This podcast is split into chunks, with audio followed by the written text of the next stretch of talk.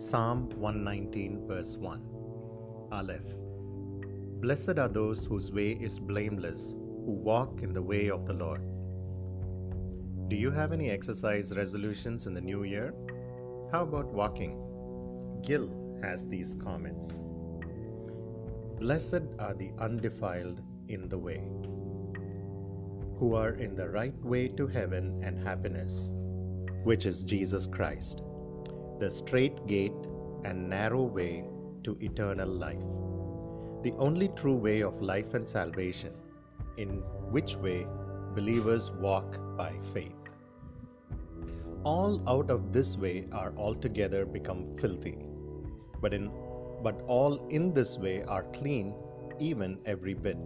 They are without spot and blemish, blameless and unreprovable, and without fault before the throne of God and in His sight, being washed from their sins in the blood of the Lamb, and clothed with His righteousness, and even perfect and complete in Him, as the Targum renders the word.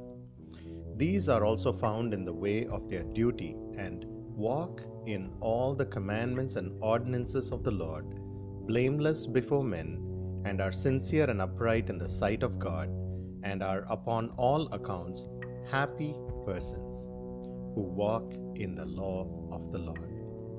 Within the boundaries and limits of it, according to its direction, as it is a rule of walk and conversation in the hands of Christ the lawgiver, and who continue to walk in it as in a pleasant path with great delight, and cheerfully obey its precepts as influenced by the love of God and assisted by the Spirit and grace of Christ.